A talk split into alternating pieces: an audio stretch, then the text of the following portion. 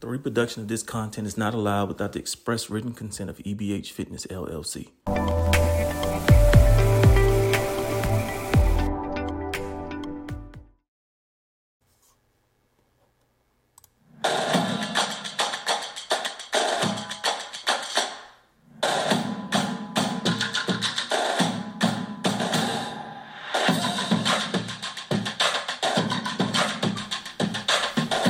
Back.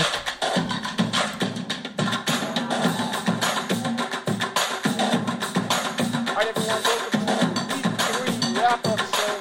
Man, join me, my name is Kyle, my co-host Kenny Davis, and let's just jump right into this, man. We had a big week, Big week, Um, huge week. so we're gonna re-look at the top ten, uh, hone in on about three of those games. But let's let's get started with uh, for out the gate. I mean, you had Hanks at number ten comes in, gets the big win over Irving, taking Hanks now three and 0, 56 to 13 win over Irving.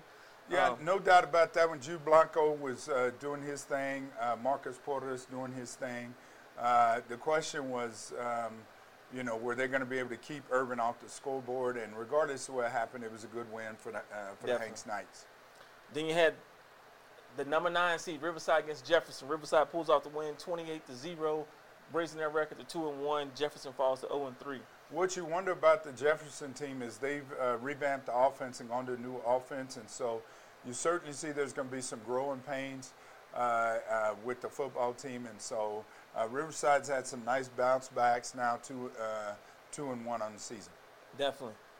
Now the the game that I mean, it was they were who we thought they were going to be. I, I mean, absolutely. and- Americas and Montwood. Yep, there we go again. I mean, should we say part two? Rinse, repeat, do it again. Man, I tell you, Uh, isn't that like three games in a row down at the sack that have come down to the very Yep. last? Uh, three overtimes, y'all. Three overtimes with this group. Um, you talk about a couple of stars there, which you, uh, you know. yeah. I mean, you thought- know, when we when we talked about the game, I, I said that in order for Montwood to have a chance, yeah, Oaxaca's going to do his thing. Quarterback, and he did his thing. Isaiah Claudio, Claudio had to show up, and Claudio, 106 yards on 28 carries. Fed him. They fed They him. fed him. I mean, that that by creating that run game, it allowed them to then go to the air. Absolutely, and then opened up some, you know, some key plays, and uh, for that team to, um, you know, as I think about the game, you know, America's jumped out to a 20 to seven lead, and you know, you're kind of thinking, ah, well, you know, this is going to be kind of tough on Montwood, but they stayed patient. Coach Ronhell, uh, you know, stayed patient with the group, and uh, they were able to figure something out. It took three overtimes, but they got it done. I was going to say three overtimes. I mean, and, and you had some. America's made some plays. Their their stars showed up as well. I mean, it just came down to who executed at the end. I mean, Yeah, turnovers were a big part of this game. Uh, as always, big plays. Uh, I know LT Miranda had an interception. Um, uh, Mark Moore had some uh, some good plays, and then like all young uh, young quarterbacks, he had some ones. Ah, I want to take that throw back. He had uh, you know some of that going on, but uh, at the end of the day, uh, the young running back Cameron Johnson, Promise, you know, um, uh, they had some plays, but it was it, it was it was it's kind of how six A is going to be. I mean, every game you're gonna have to fight. You want to get that dub, you're gonna have to fight. definitely. Um, and so, the end of the day, Montwood pulls off the victory to go one and two, 37-35 over America's, who now falls to one and two. Yeah, moving forward, it just every week you got to show up and play. Every week you got to show up and play. Now, we go to the number 17. You have Parkland versus Burgess. Parkland now 3 and 0 as they get the victory 35 to 0 over Burgess, who now falls to 0 and 3. Yeah, with uh, Parkland's football team, everybody was wondering whether Coach Lee McQuarters was going to be able to do his thing, and uh, he's found a way to revamp that offense, uh, put in a bunch of new players on the O line, and uh, also plug in a few guys on defense to replace a lot of really good top-notch seniors that left, and um, so he's got a favorable schedule to be able to uh, make sure that uh, his kids are able to develop and grow, and they've been able to do that. And you know, it's it's it's, it's all lining up to this showdown at the end in that, that 5A between Parkland, Bel Air, and Del Valle. Yeah, it's. I mean, uh, no knock on Hanks or anything like that, but Uh, and they're going to play both those teams right off the bat. Yeah. And so We'll, we'll, uh, we'll, we'll find out about Hanks real soon. re- real soon. We're going to find out about them real soon. And so uh, they get both those teams uh, district games one and two. So. Uh, um, so I think at the end of the day, and I think you're right, Steve, is they're going to go back to kind of what we saw last year. Um, you know, uh, minus injuries and grades just came out, so stay tuned for that, y'all, to see ultimately what the impact was on a lot of programs. Definitely. And then the number six ranked team we have in the Borderland, Del Valle, goes to now two and one after 53 to zero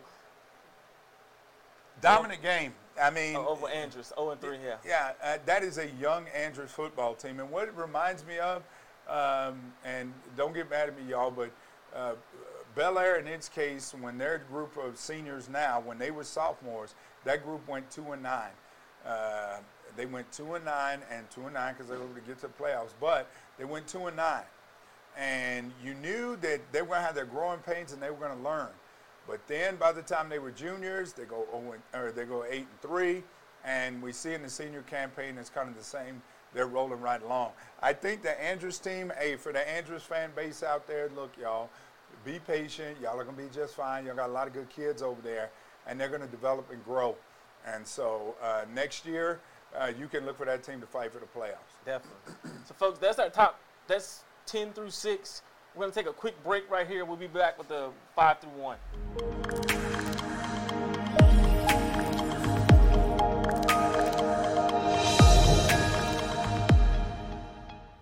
All right, folks, we are back now. Let's look at the number five seed, Bel Air. 3 and 0 now after a six a dominant victory over Chaparral, 61 to 0. Starters play what, maybe a quarter and a half? quarter and a half, and um, you kind of you, you knew that. Look, y'all, you knew that was going to be kind of the case. Um, the stars showed up again. Uh, highlight Mark McKeeby, who picked another ball off. Uh, that's three weeks in a row, three games in a row of pick six. It's hard enough to get one pick six, but he's got three already in the first three games. Um, the only way that happens is people keep throwing at you. So uh, we'll see how teams deal with that moving forward. Next week with Clint, I don't expect a whole lot of throwing in that game. So uh, it's going to be a whole lot of uh, bruising and tackling, if you will. Now, Bel Air just, they were dominant. Chris Davis uh, did his thing. A couple punt returns, about 84 yards, and um, they had a lot of turnovers in the game. Um, multiple. Uh, Jacob Balderrama had a, a couple fumble, uh, fumble recoveries, a big middle linebacker. He also had an interception in the game. And so um, it was just um, not a lot of balls thrown. You're not going to see a lot in the stat column. Um, I mean, that's, that's coach's choices and all of that. But at the end of the day, um, you schedule who you schedule, you play who you play, and uh, the kids can only do what they do. And so, um, you know, I see a lot of things, if I may, online where people kind of get on the, uh, the Bel Air about their schedule, but I mean, you, you play who you play, and uh, some of those games, uh, one of those in particular, they tried to move off the schedule, and other people said no. and so, uh, and that was probably due to what they saw, Yeah. you know, last year, and say, I I don't know if I want to play that. And Yep. so, uh, so sometimes you do the best you can, you do with what you got, you deal a hand you got. Uh, I just hope that the kids moving forward, you know, moving uh, forward, they get, you know, at least a, you know, two, a couple quarters, three quarters, because at some point you got to play football, Yeah. and you got to get the reps in. And being afraid of injuries or something like that is football. Injury can happen on the first play of the game. It can happen on the last play of the game. So you can't, you know, run it like that. You got to, you know, think through it. And Zach Martinez, the uh, running back, came back and got a couple plays in there. And so uh, you just, at the end of the day, for all these teams that are playing, and you see these big scores out there, just you know, you always remember the kids got to play down the road, and so uh, they got to get their time in too. And, and you bring up a good point. Like, you don't want to run the score up on anybody by no stretch of the imagination. But you have players who their play really is going to dictate whether or not they get to play at the next level. Right. And so trying to balance between having keep I guess saving face per se within within Right. the, the community, but also I mean you've got kids that you you got a responsibility to that you've probably made promises to to help get recruited, and so Sure. they've got to get their numbers. in order for college coaches to see them play, see them as a viable option for their team. And so that's the balancing act I think that a lot of these programs have to kind of look at is is like I got players that want to get re- that want to play at the next level, but I also don't want to try to show up the other team.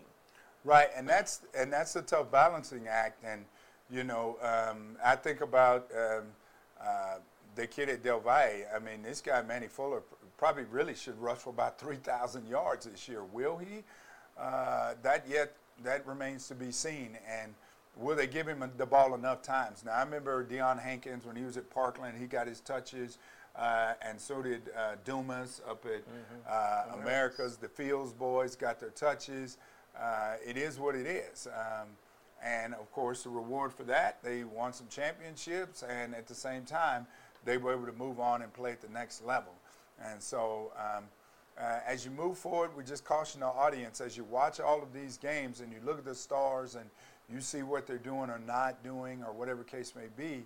Um, at the end of the day, um, you know, the rent is going to come due. And uh, it is going to come due. The kids have to get their time, they have to get their play in.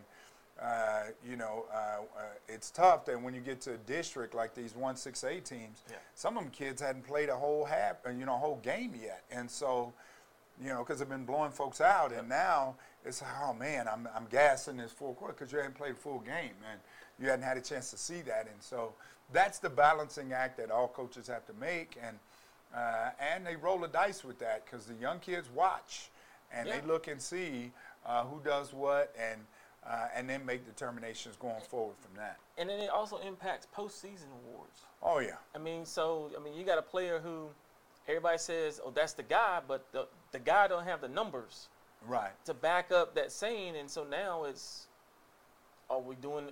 And so, it's a definitely a balancing act that these coaches have to, to look at on the basketball side. Right. I was getting ready to go. You know to go on the These basketball. coaches, these yeah. coaches are gonna let their kids get their numbers. I'm sorry, Right. they're gonna get their numbers before they take them out. And so, I mean, but I get it. You, you wanna, you don't wanna run the score up. You don't wanna show teams up, but at the same time, as coaches, we have a, a responsibility to make sure that our student athletes get the best opportunity to showcase themselves for the next level. Right, and I mean that that's part of the leadership. Uh, that's part of the leadership of the programs, whether it's football, basketball, track and field.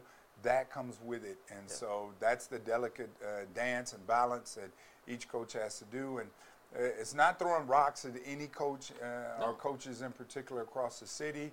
Um, we're, we're talking most of the parents so that you understand that, uh, sure, there is a balancing act, and it's a very careful balancing act because uh, at the end of the day, once those kids leave your school and head off to, to college to either play or not play or whatever case may be, you want them to leave with a great experience from your program. And if they leave from your school with a bad experience from the program, these are the kids that you want to come back to your program and talk about, you know, what they learned and how it impacted them Yep. now that they're moms and dads and, you know, and things like that. So uh, we just hope that moving forward, remember parents, we got a lot of tough games coming uh, across the board, and especially in this 1-6A for sure. So uh, you're going to see some things like that. Going to 1-6A? Oh no, number four, Kenya Teal, now two and one after 35 to seven win over Austin. Another one of those things we just talking about. Like, I mean, it just happens. But now we're gonna get into the top of the the, the, The top cream of of the the crop. Yeah, the cream of the crop. So The- the game that you know we all talked about, it happened on Thursday. Number two, Franklin versus Coronado. now, Man, I'm not going to revisit some picks on that one, but uh, look, we knew that once we found out about these injuries going on, especially on the Franklin side, it would change dramatically the dy- uh, drastically the dynamic in the football game. Um, we knew that they were missing a lot of, Yeah. You know, they were missing a lot of arrows in the quiver, you know, to be able to do their, you know, what they normally would. And uh, Shea Smith certainly showed up and did his part. Uh, I mean, he led that football team. And the defense, woo, the defense from Franklin showed up. I mean, held, held Coronado 13 points. Yeah, and, I mean they had some people who stepped up. The running back stepped up for Franklin. Oh, he yeah. stepped up big time. And, Right. I mean, gave them that opportunity to win, and so And for the guy who wasn't the, you know, uh, Jordan Morales was out, and for the guy that's not the guy, he came in, and that kind of tells you about programs like that. Remember what we said last week?